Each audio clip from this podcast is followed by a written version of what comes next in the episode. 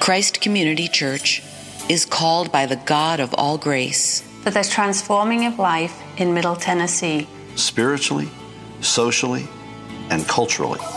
Through the power of the gospel. From Franklin to the nations of the world. All for the glory of God. For more information, visit ChristCommunity.org. It is great to see you as we've been ushered into worship. As we've sung together, may the Lord give us peace. That is my prayer for you this morning and has been this week as we come together in God's Word. I'm Pastor Randy Lovelace, and I serve here as lead pastor, and I want to welcome all of you here, visitors, members, regular attenders, and those who are joining us on the live stream and those who are in B110. This series, Love Refracted, as we consider the ways in which the Holy Spirit, the gift of God, desires to work in us and in our character to bring forth the fruit of the character of God. And that fruit is shaped by love. Jonathan Edwards was getting at much in his book, Charity and its Fruits, which is really a compilation of his sermons on the fruit of the Spirit, is that it is love which is the root, and it is love refracted in the human heart, aided by the Spirit and Christ and His Word, that then brings forth the beautiful work of the 22 to 24, and we begin together. But the fruit of the Spirit is joy, peace, patience, kindness, goodness, faithfulness, gentleness, self-control. Against such things there is no law. Our faithful leader and shepherd to small saints. And this morning, those of you who are remaining in here with us, let me encourage you, if you have your Bibles, to open to the Gospel of John. If you don't, you can activate them by your phone, and also you will see it, I believe, on the screens. John chapter 14. Verses 25 to 31. Hear now God's word. These things I have spoken to you while I am still with you. But the Helper, the Holy Spirit, whom the Father will send in my name, he will teach all of you all things and bring you to remembrance of all that I have said to you. Peace I leave with you. My peace I give to you. Not as the world gives, do I give to you. Let not your hearts be troubled, neither let them be afraid. You heard me say to you, I am going away and I will come to you. If you loved me, you would have rejoiced because I am going to the Father, for the Father is greater than I. And now I have told you before it takes place, so that when it does take place, you may believe. I will no longer talk with you much, for the ruler of this world is coming. He has no claim on me, but I do as the Father has commanded me, so that the world may know that I love the Father. Rise, let us go from here. Will you pray with me? Heavenly Father, we thank you for your word, that you would produce in us the fruit of peace, that it would transform the way we consider you and your promises, that it would change the way we consider our days and the way in which we live them, and that it would transform our minds, bring our bodies before you. Come, Holy Spirit, and make us new. Help the teacher. In Jesus' name, amen. So as we consider Jesus' words with regard to peace, I have 2 points for you this morning. The first is the way in which we can understand the gift of the peace that Christ says that he gives to those who are his children. And that peace is to be understood in 2 ways. The first way, which is most clear in this interaction between Jesus and his disciples, is the peace which he is giving to them as a result of his work. So if you will, it is a peace which you and I can experience personally, individually, every one of us. The second way in which we are to receive this gift of peace is the ways in which it is intended through the teaching of Jesus to change the way we live with each other relationally. So the first is, how am I to understand this peace which is being given to us because of Christ's work, that each one of us are invited and are able to experience this? So Jesus is preparing the disciples for what he is about to do. The Gospel of John has the longest good news of the scriptures is that if it weren't true, you would never include these things, because the disciples are slow to learn. Are you with me? They are slow to learn. And they've been riding side saddle with Jesus. They've seen his work. They've seen his promises. They've seen that what he says is coming true, and yet they still don't get it, and they are afraid. And so he speaks when he says to them in verse 27, "Peace I leave with you, my peace I give to you. Not as the world gives do I give to you. Let not your hearts be troubled, neither let them be afraid." The beautiful thing of this is Jesus sees into every one of our hearts this morning.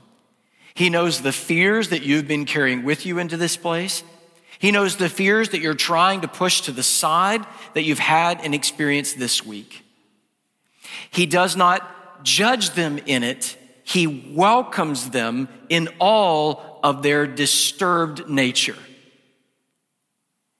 And he says, I don't give to you in the way that the world gives me. I'm not going to give this to you and then take it from you. But notice what he doesn't say and is implied. It doesn't mean that it becomes an easy trip, an easy relationship to navigate in a world that is full of trouble. He doesn't promise that they will not face trouble, because he's about to face it for us. He doesn't promise that they're not going to experience storms, because they will. But what he gives to them is an anchor that only he can provide. And he says that he is going before them, and he equates the work of his Spirit that he's going to give to them with his work. What is being talked about here is what the scriptures mean by the word sanctification. Remind the disciples and remind all those who call on Jesus' name of the things which Jesus has taught. So therefore, when the storms of life and the trials come and the worries and anxieties well up, that we can be reminded by the Holy Spirit what Jesus said, my peace I give to you, because the peace I'm giving to you, no one can take.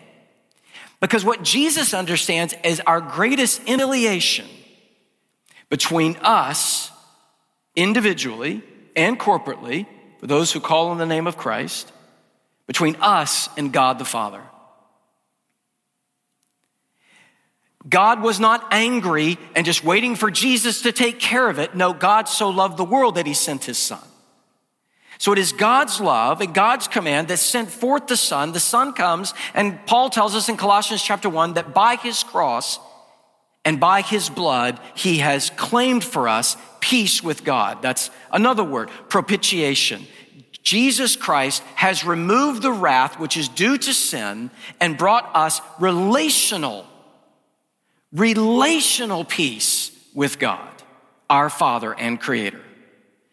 And Jesus says, I'm going to give you my Spirit, that when you are tempted to believe that the Father does not love you, or that the Father is angry at you because of your sin, you need to know that I, as your Redeemer and Savior, have taken the full weight of God's wrath, and my Spirit will remind you. His song over you is love and not anger. Therefore, if Jesus would say that to us, Why does he then say, let not your hearts be troubled? Because when we are honest and we face trial and calamity, despair, stress, all kinds of stuff that happen to us on a weekly basis, we are tempted into believing that God is doing this because we deserve it. That we must have done something wrong, or that God does not love. I'm often faced with so many Christians who actually come into my office with a truckload of pride that God could not possibly love you. So you've stopped trying to earn your way back to God. You just believe he stopped loving you. Too far off. I can't come to him again. Not with this trouble, not with this storm of my own making. But Jesus said, peace I leave you with, my peace I give to you, not as the world gives do I give to you. Let not your hearts be troubled, neither let them be afraid. And when we begin to allow God's word and spirit to pierce our prideful shells and hear that God loves us in Jesus Christ, no matter the storm, no matter what the making of the storm is, no matter the anxiety. He doesn't judge me. He doesn't push me away. He welcomes me in. If I can allow that to pierce my fear, that gives me an anchor. It doesn't remove the storm. It gives me an anchor in the midst of it. This last Monday, we gathered together for Franklin Fellows' annual event called Colony Sessions, where we have a number of musicians who are up in front, and they walk us through, as songwriters and performers, the songs that have meant a great deal to them and what was behind the song. And they didn't know it. I don't think they planned it this way, but there was a common theme through each one of the 16 songs that they gave to us. And it was precisely this theme. That I want to take the pen out of God's hand and write my own story, but God keeps coming back and saying, nope, that's not the paragraph I'm writing for you. But no, this is not the paragraph I want. I know that's not the paragraph you want. But this is so much trouble. I know it's not that much trouble. Each trial that we pass through in life, though we're shaken, we cannot be pulled apart from Christ. No matter how the driving rain beats down on those who hold to faith, a heart of trust will always be a quiet, peaceful place. And the chorus says, sometimes he calms the storm with a whispered, peace be still. He can settle any sea, but it doesn't mean he calms his child. Jesus Christ took on a human nature, walked with our feet and our kind of skin, and had a heart pumping inside of his chest. And everybody he came to, he desired to give them his peace. And he says, I'm about to go and bring a peace which can never be taken, and that is a peace between you and your heavenly Father, and I'm going to die for you. And I will give you my peace. Therefore, you do not need to let your hearts be troubled. Oh, and they will be. But that is why I'm giving you the Spirit, because the Spirit will remind you. Sometimes he calms the storm, and sometimes he calms the child, but peace is the same. Jesus says, I give you my peace. Some of you sitting here this morning do not know what I'm talking about, but you are here in front of me. You're joining us on the live stream. You are fearful. You are torn apart. Your life is all disrupted, and you're looking for a way out. In Jesus' name, he welcomes you in. To say this is a no judgment zone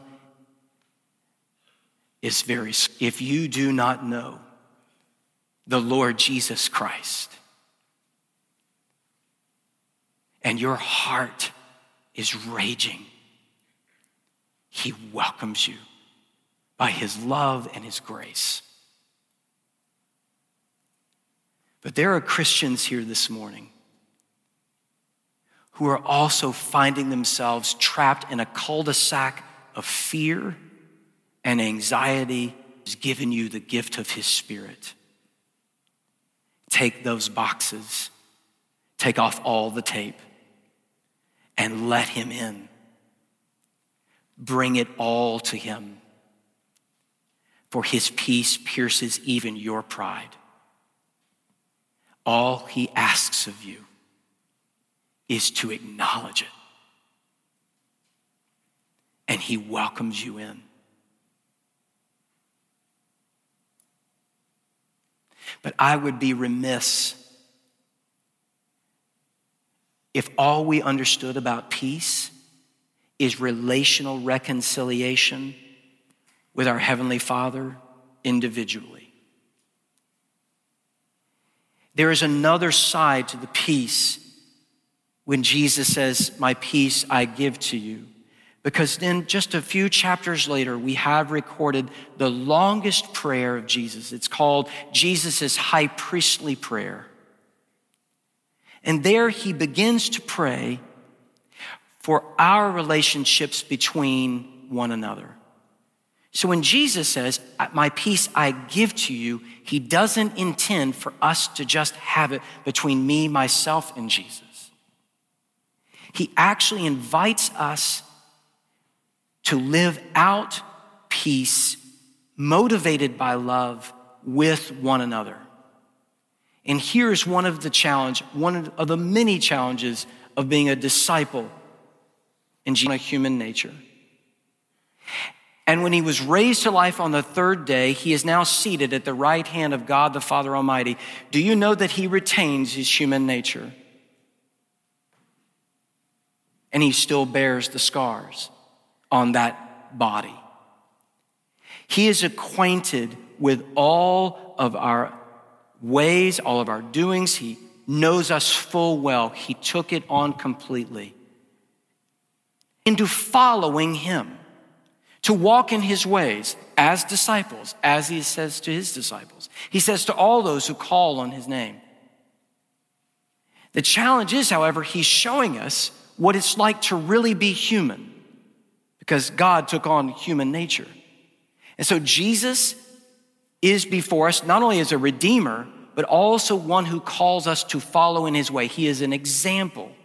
And the way in which we follow Jesus is aided by the Holy Spirit, which Jesus talks about here. We are aided and empowered by the Holy Spirit to walk in the ways of Jesus, to follow him. Again, this is what the scriptures say about sanctification. But I can't improve on it because of the work of J.C. Ryle wrote this about sanctification. Sanctification is that inward spiritual work by the Holy Spirit, which the Lord Jesus Christ works in a person.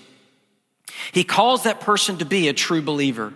He not only washes us from our sins by his own blood, but he also separates us from our natural love of sin and the world, and puts a new principle in our hearts and makes us practically godly in life. So by the work and power of the Spirit, being in relationship with Jesus, he means for us to follow in his ways, to walk the way of Christ. Therefore, as such, we begin to see by the work of the Holy Spirit, I have an inward desire to love like Jesus loved, and it actually has an effect. It is not an exercise in futility, that the Spirit begins a work and brings it to completion, though it is slow in process. And here's one of the things we forget. Grace, Dallas Willard once said, is opposed to merit, not effort. Deserve it. But it does require Spirit-born, empowered effort on our part. And no other place does it require more effort to follow Jesus than dealing with other people.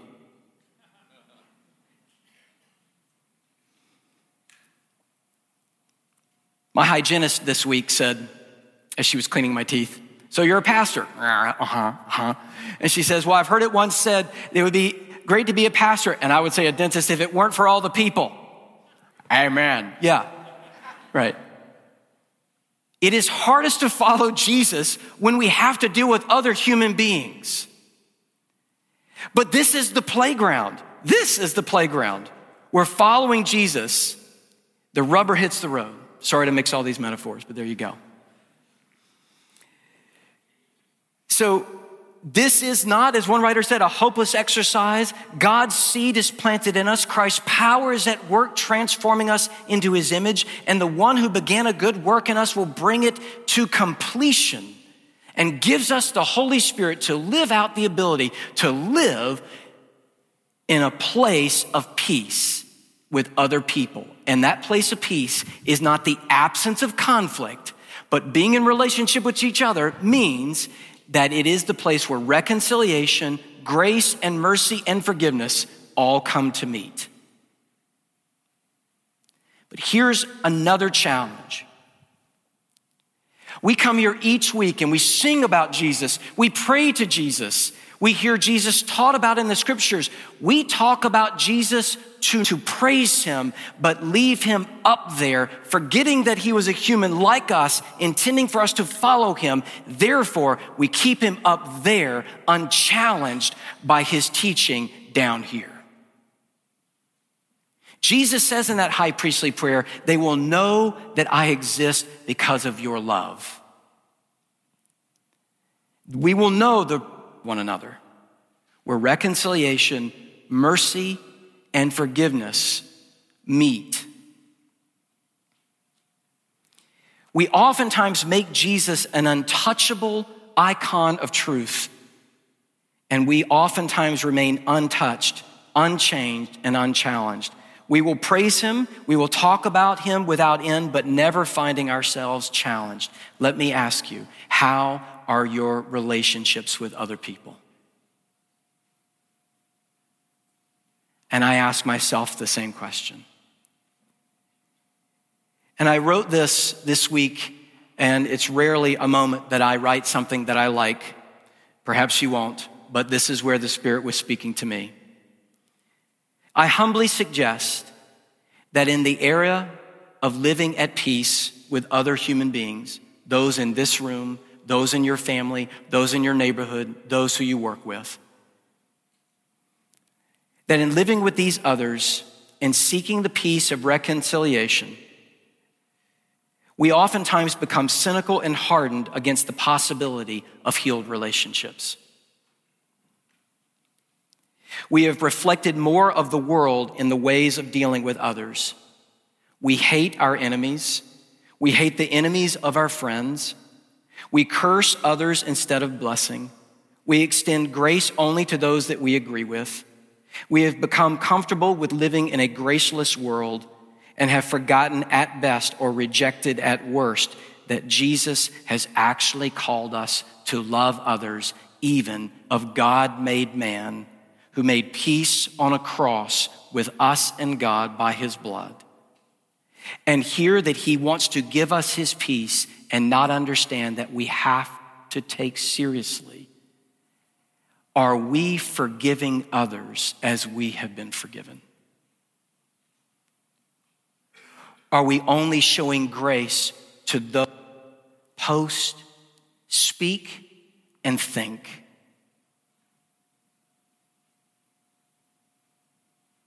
It is important for us to hear the words of Jesus, that my peace I give to you. And he means for us to also give that same peace to others in our speech, in our typing, in our thoughts, in these relationships. It is hard. It is really hard to want to see a restored relationship where there is hurt. It is hard to give forgiveness. It is hard to give mercy. And there's so much that we could say about it. And I recognize it's multi-layered and complex, and it requires wisdom and discernment. But we cannot take away what Jesus has said to us. I say to you, love as you have been loved. Love your enemies. Lord Jesus, help us. And I confess that sometimes we just like there not to be any peace.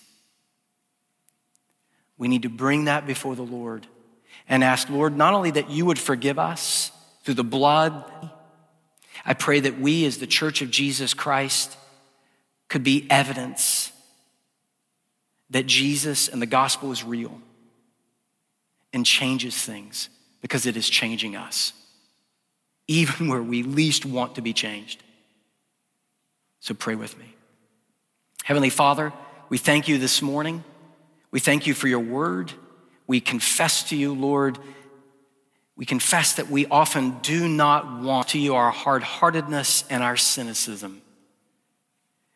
Forgive us for our sin.